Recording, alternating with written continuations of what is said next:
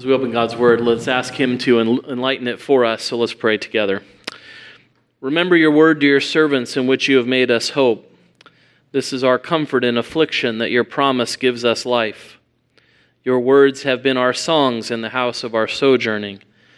By your Spirit, please show us Christ now, in whose name we pray. Amen. Please be seated.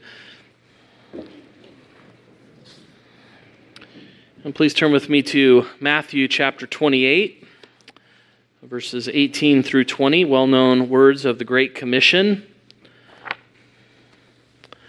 And also keep your uh, hymnals open to Lord's Day 26. We'll be talking about that together as we consider what we know about baptism and how to think about that as we continue our consideration of what God's Word teaches us regarding the sacraments.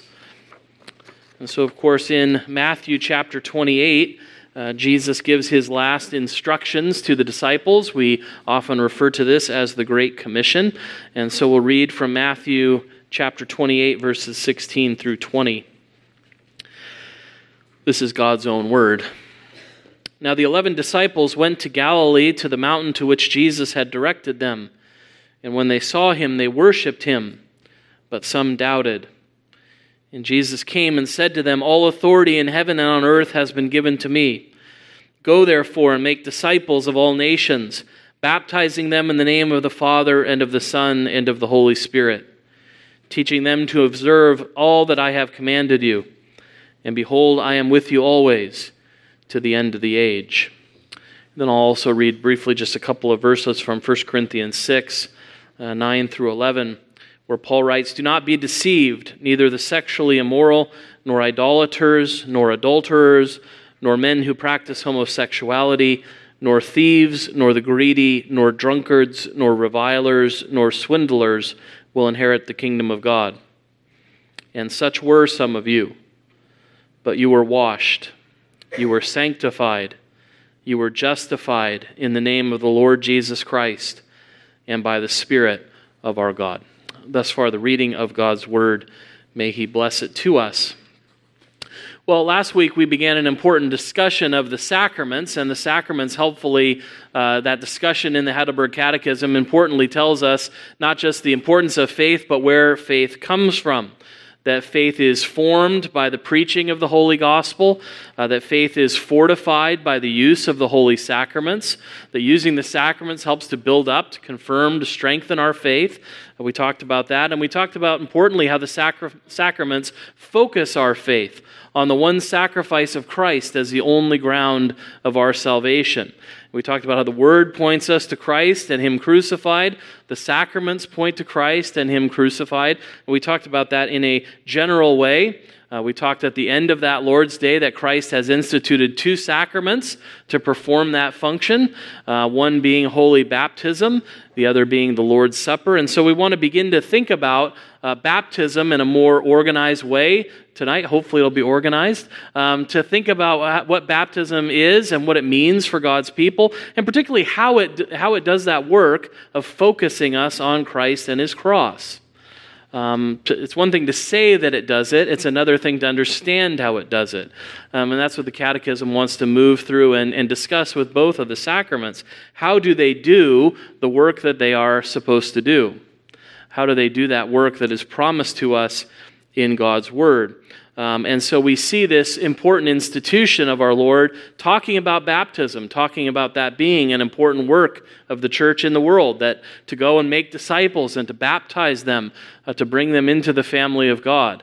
Um, and that important reminder of the Apostle Paul of what kind of sinners we all once were, but that we have been washed um, and that baptism helpfully reminds us what we've been, how we've been washed and what we've been saved from by the grace of our God. And so we want to think about those things together and think more in a particular way about holy baptism. And the, the Catechism has a way of proceeding when it goes through uh, explaining the sacraments, it has a, a method to how it does it. Um, and it's good for us to understand that method uh, so that we see how the, how the teaching tool that's given to us is working in this instance. And baptism and the Lord's Supper are both explained in a similar way. There's one Lord's Day that ba- explains the basics of the sacrament. And then there's another Lord's Day that answers questions that might come up about the sacrament. Um, and so, always the first Lord's Day about the, the sacrament is dealing with the basics. Um, and then the second is raising important questions to clarify what, how we understand the sacraments working and how we understand them functioning. And so that's how these two Lord's Days, 26 and 27, will work with the sacrament of baptism. Uh, the first one will say, What is it? What does it do? How does it do the work we've said sacraments do in, in uniting us to Christ, pointing us to Christ? How does it do that work? And then ask important clarifying questions. Um, so, so today we're going to cover the basics of baptism. Um, and you, you have to ask basic questions, right, uh, when you're trying to be basic the, the, the, basic questions who, what, where, when, why, how. We're going to answer some of those questions as the Catechism raises them and answers them. And so, how do we want to think about the sacrament of baptism this evening together? Well, first, we want to think about the how. How is it that baptism points us to the one sacrifice of Christ as the only ground of our salvation? If that's what sacraments are there to do, according to the Catechism, how does holy baptism do that? How does baptism point to Christ's cross. Um, and then, what is it to be washed in the blood and spirit of Christ? Uh, that's what baptism is pointing us towards. And so, what does that mean to be washed in the blood and the spirit of Christ? And then, finally, where do we find Christ making this promise in Scripture? All right, we want to be sure that we're not adding something or making something up when it comes to the sacraments, that they're what Christ said they would do and what they would be. And so we want to do that together. So, how does baptism point us to Christ? What is it to be washed in the blood and the Spirit of Christ? And where do we find Christ making that promise in the Scripture? That's how this Lord's Day unfolds the doctrine of baptism for us, and that's how we want to look at it together. How does baptism do what it is intended to do? How does it direct our faith to Christ's death on the cross as our only ground, as the only ground of our salvation? How specifically does it do that? Um, and question 69 reminds us of that and, and begins to answer that question. How does holy baptism remind and assure you that Christ's one sacrifice on the cross benefits you personally? Uh, in this way, Christ instituted this outward washing and with it promised that as surely as water washes away dirt from the body, so certainly his blood and his spirit wash away my soul's impurity, that is, all my sins. Um, the sacraments are there to remind us and assure us of invisible spiritual realities. Um, another way of saying that is they signify and seal to us um, spiritual realities that are invisible, that are hard for us to wrap our minds around, that we need some illustration of. God comes to us in our weakness and says, It's one thing to hear it, um, and to fix your mind on it with your ears, but it's another to see it presented to you in simple things that you understand, simple things as this world sees them, and to use them for a helpful spiritual purpose. Uh, to point us to spiritually significant, invisible realities. And we often talk about the sacraments as signs and seals that remind and assure us of what is true. Um, and that can sound like high flying theological language until you just think simply about what a sign does.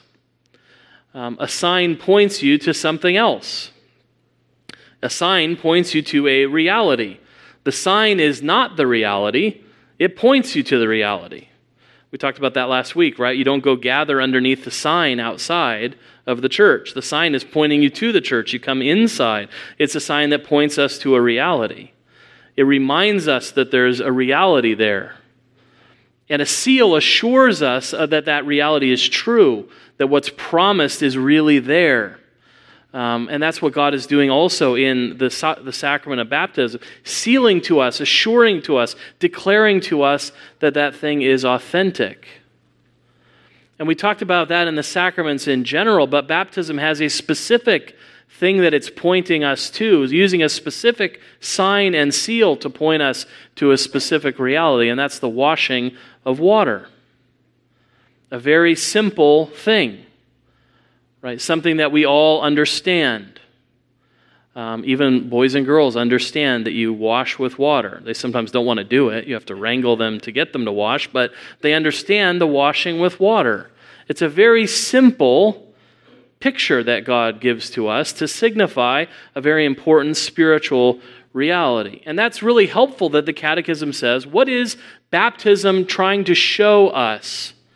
It's trying to show us a washing with water. That's what the sign is a washing with water, just the way we all wash when we're dirty to get clean. That's what's being signified in baptism. And it's important that we understand that. You might be saying, now I'm waiting for some profound theological truth. I understand washing with water. We're not getting very deep here. But that's important because there are a lot of people who don't understand what baptism is meant to signify.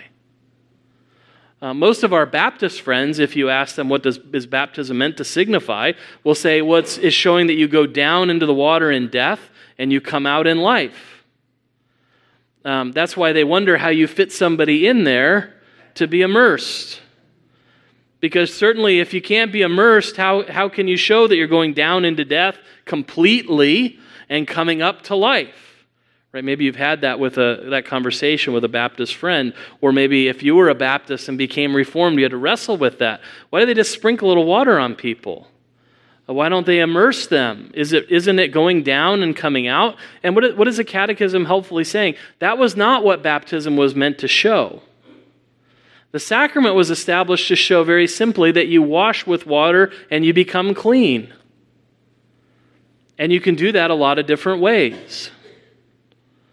Right? You, you, can, you can shower the night before, and when you wake up in the morning, you just get a little cleaned up and go out and go about your day. You can shower when you wake up in the morning. You can take a bath. You can do a lot of different ways, but all of those ways get you clean in the end. And that's why we've always said the mode is not so important. If you want to immerse someone, that's fine. If you want to sprinkle someone, that's fine. So long as you don't lose the thread of what that sign is for. It's, it's to show a particular reality, and that reality is water washes dirty people and makes them clean. And it's important that we hold the significance of that sign in our mind because that's why our Lord gave it to us so that we would understand water washes dirty people and makes them clean. He wanted to make sure we understand that because otherwise we won't understand what the sign is signifying, which is that Christ's blood and spirit wash dirty sinners and makes them clean. See, that's why we don't concern ourselves so much with the mode. If there was a reformed person who wanted to have a baptismal font that someone got dunked in, we'd be fine with that. So long as you don't lose what it's meant to signify. Because it's meant to be very simple and we don't want to make it overly complicated. Or we lose what the sign is clearly pointing us to. That just as surely as water washes dirty people and makes them clean, so does the blood and spirit of Christ wash dirty sinners and make them whole. We, we can't ever lose the thread of that so we understand what that does. And when we understand the sign and the thing it's signifying, then we understand how it's pointing us to the cross of Jesus Christ. Because that's where the blood was poured out that makes us clean. That's where the blood was shed that washes filthy sinners and makes them clean. And so we're not just arguing with our Baptist friends for the sake of arguing. We just want to not lose the proper thread. That we have to remember that it's a washing. So we remember how we're being washed. That we're being washed with the blood and the Spirit of Christ. That's how sinners are made whole. That's what baptism is signifying and sealing on the God's people. And that was something that God's people had always understood. That was something that the Old Testament spoke about. That sinners needed to be cleansed from their sin. Psalm 51 Purge me with hyssop, and I shall be clean. Wash me, and I shall be whiter than snow. Uh, the, the, great hope in Ezekiel 36 25, where God says, I will sprinkle clean water on you, and you shall be clean. From all your uncleanness and from all your idols I will cleanse you. That's why when John the Baptist came along giving a baptism for the repentance of sins, people didn't say, What on earth is he doing? But people went out to him because they understood the significance of what God's word has said. There's a washing that makes you clean. And here comes a washer We shouldn't, if you have a Baptist friend, they always tell you, well, John was a Baptist. Um, and I always say to my Baptist friends, John was a washer. Um, that's what they were coming out to do. They were coming out to be washed, to be washed, to have their uncleanness washed away. They, they were hoping, that was an eschatological hope, an end times hope they were hoping in, that maybe he was the one who could wash and make people clean. And that's why there was a glory to him saying, You think I'm washing? You haven't seen washing. You think I'm washing with water? Wait till you see the one who baptizes with the Spirit and with fire. That's a washing that will make you clean. And if you think I'm something great, I'm not fit to tie his shoes. That's what I'm hoping for a washing that will make me clean. Um, the Old Testament spoke of it, and God's people were prepared for it, and Christ comes and he uses that picture uh, so that God's people would understand he, He's offering a washing by His blood and His Spirit that makes the Spirit whole. Uh, that's what's being signified to us in baptism. So then we have to ask well, how, how do we understand that, being washed with the blood and spirit of Christ? What does that really mean when we get down to it? Um, how do we understand that? And the Catechism helps us there too. Question 70 says, What does it mean to be washed with Christ's blood and spirit? To be washed with Christ's blood means that God, by grace, has forgiven our sins because of Christ's blood poured out for us in his sacrifice on the cross. This is so beautiful and so important how the Catechism lays out what the washing of baptism represents. Because there are two particular washings um, the blood and the spirit that are represented there in baptism. And if we miss part of what's going on there, we miss something of the glory of what God has given us as a picture. Um, because those two pictures are very important. What does the washing of the blood remind us of? That our guilt has been removed. It's the washing of justification that's in mind there. That there's been a blood poured out for us that has atoned for our sins, that has removed our guilt right? That's, that's the dirtiness of our souls, is the guilt that we bear on account of our sins. And it's the blood of Christ poured out for those sins that washes that guilt away. And so, in a profound sense, we have to understand that the washing of Christ's blood, when that, when that water is applied to us and says, just as water washes away dirt from the body, so the blood of Jesus Christ washes away all the guilt of your soul it doesn't leave any behind. The washing that Christ offers his people is a true and complete washing. His sacrifice for us on the cross was effective to eliminate our guilt. His blood is sufficient to wash away our sins. We always have to keep that in mind. There's no more guilt left once you're washed by the blood of Christ. The blood of Christ shed on the cross puts away all sin, all guilt. There's nothing left if we've been washed by the blood of Christ. That's why Peter can go so far as to say in 1 Peter 3:21, baptism which corresponds to this now saves you, not as a removal of dirt from the body, but as an appeal to God for a good conscience. Um, he, he's celebrating that fact. That's what the blood has done. It's washed away our guilt. We have a clean conscience now. It's not just a removal of dirt from the body. Notice how that's how Peter understands it too. It's not just a removal of dirt from the body, but a testimony of a clean conscience, a good conscience. Why? The blood has washed away the guilt. Christ's blood is a washing of justification. It removes the guilt of our sins. There's nothing foul left. Remember that the next time you see a baptism. We hope to see one um, or more soon by God's grace. But remember that when the water comes, it's a picture of a complete washing that leaves nothing guilty there. That's what it is to be washed by the blood of Christ, to have guilt removed. So then, what does it mean to be washed by the Spirit of Christ? Well, the Catechism gets to that too, doesn't it? To be washed with the Christ Spirit means that the Holy Spirit has renewed and sanctified us to be members of Christ so that more and more we die to sin and live holy and blameless lives. What are the problems we have as, as, as people? We have guilt as sinners, and we also have all kinds of pollution.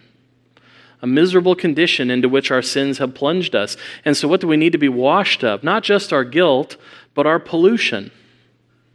The corruption that we carry around with us, the body of death that Paul talked about this morning. We need to be rescued from that as well. And baptism promises a rescue from both.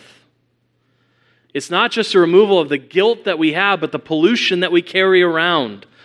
And that's why the, the celebration is that it's a washing not just by Christ's blood, but also by Christ's Spirit.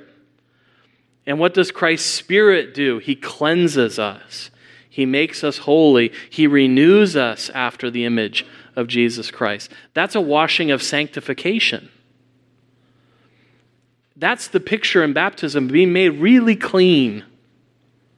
That our souls are made really clean by the blood and the Spirit of Christ that removes all our guilt, and the Spirit of Christ that removes all of our corruption. That promises a renewal that we will die to sin more and more and live holy and blameless lives. That's, that's the washing work that's begun by the Spirit and is going to be completed on the day of Christ Jesus. That we will be before Him without guilt, without pollution, holy as He is holy. That's what baptism is promising to us. It's reminding us that that's what the cross of Christ has effected for His people who believe in Him. They're really washed, they're really clean, they're really whole before Him. And if you've been baptized, think back on that picture that was given to you.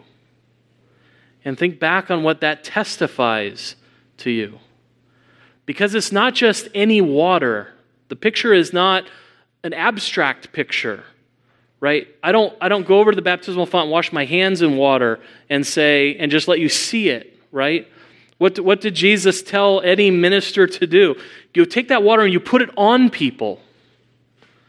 So, all of us who belong to Christ, who put our faith and trust in Christ, at some point, water was put on you in a profound sense by the Lord to picture to you that just as surely as that water was put on you, so surely the blood and spirit of Christ have been put on you. And it makes the foulest clean. It removes the guilt, it removes the corruption, it makes you whole. That's what's being beautifully pictured to us in baptism. And, ha- and how do we know it's, it's that good? Right? You could be saying, Pastor, maybe that sounds great, but you could have made that up. I mean, that sounds like a great system. How, do, how are we sure that that's true? Well, and that's where we end by saying, Isn't this what Christ promised us? Isn't this what Christ promised us in His Word? Where do we see this in Scripture? It's always a question we have to ask, right? Especially when we study the catechism. Make sure we keep coming back and say we're, we're interested in studying the Word, not the catechism. We want the Word to speak to us. The catechism is just summarizing for us. But those wonderful promises are contained in Scripture. That's what question 71 is getting at. Where does Christ promise that we are washed with his blood and spirit as surely as we are washed with the water of baptism? Well, in the institution of baptism that we read, Go therefore and make disciples of all nations, baptizing them into the name of the Father and of the Son and of the Holy Spirit. Whoever believes and is baptized will be saved, but whoever does not believe will be condemned. This promise is repeated when Scripture calls baptism the washing of regeneration and the washing away of sins.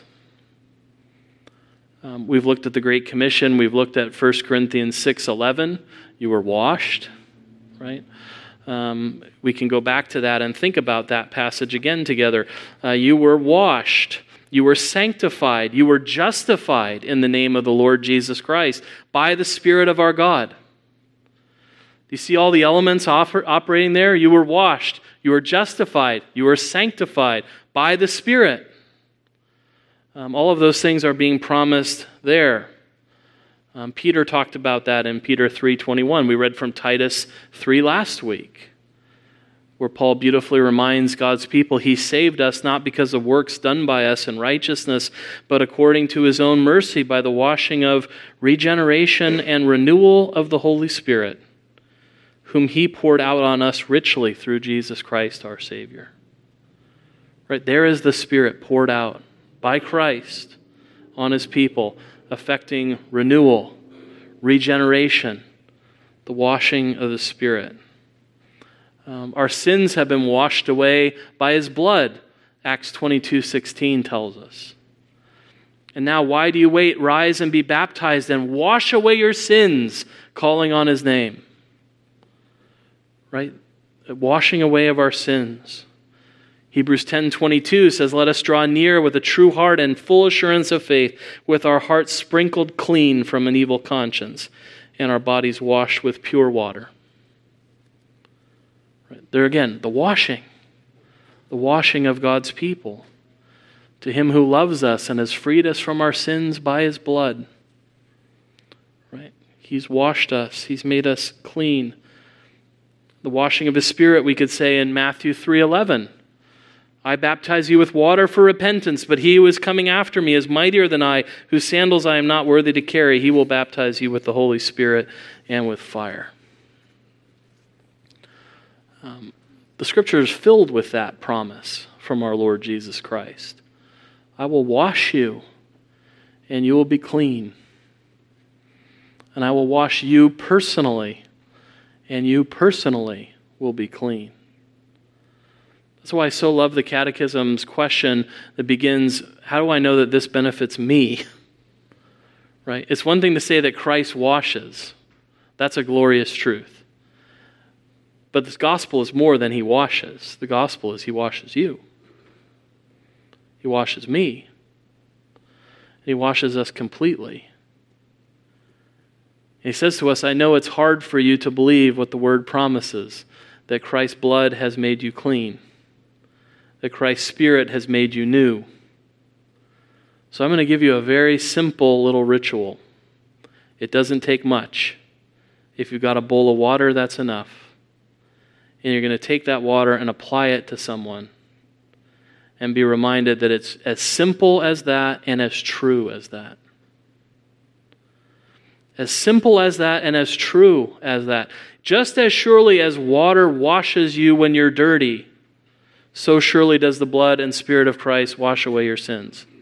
There's not a single one of you who takes a shower and gets out and thinks, I hope that worked. Right? We, we don't think that way because we know how it works. It just works. We know that. And that's what Christ is telling us by baptism. This works. My blood and my spirit make sinners clean. And so when we're wrestling with doubts, when we're wrestling with difficulties in life, one of the things that Jesus tells us to do is look to your baptism. Have I not promised you that just as surely as that water washes away dirt from the body, so my blood and spirit will wash away your sin? It will remove your guilt, it will remove your corruption. There's nothing left to fear. And why? Where was all of that secured? It was secured on the cross of Christ. He died for us there and secured everything we would need to be whole. And so that's what baptism does for us in a marvelous way. It just directs our attention there and helps to remind us the blood that was spilled there is sufficient to remove all of the guilt of your sin. And the Spirit that was there with him that sustained him through that will be poured out on his people and will wash you and renew you after his image and sanctify you and make you whole. It's important for us to be reminded that as the people of God, that is our reality. We are those who are washed in the blood of the Lamb.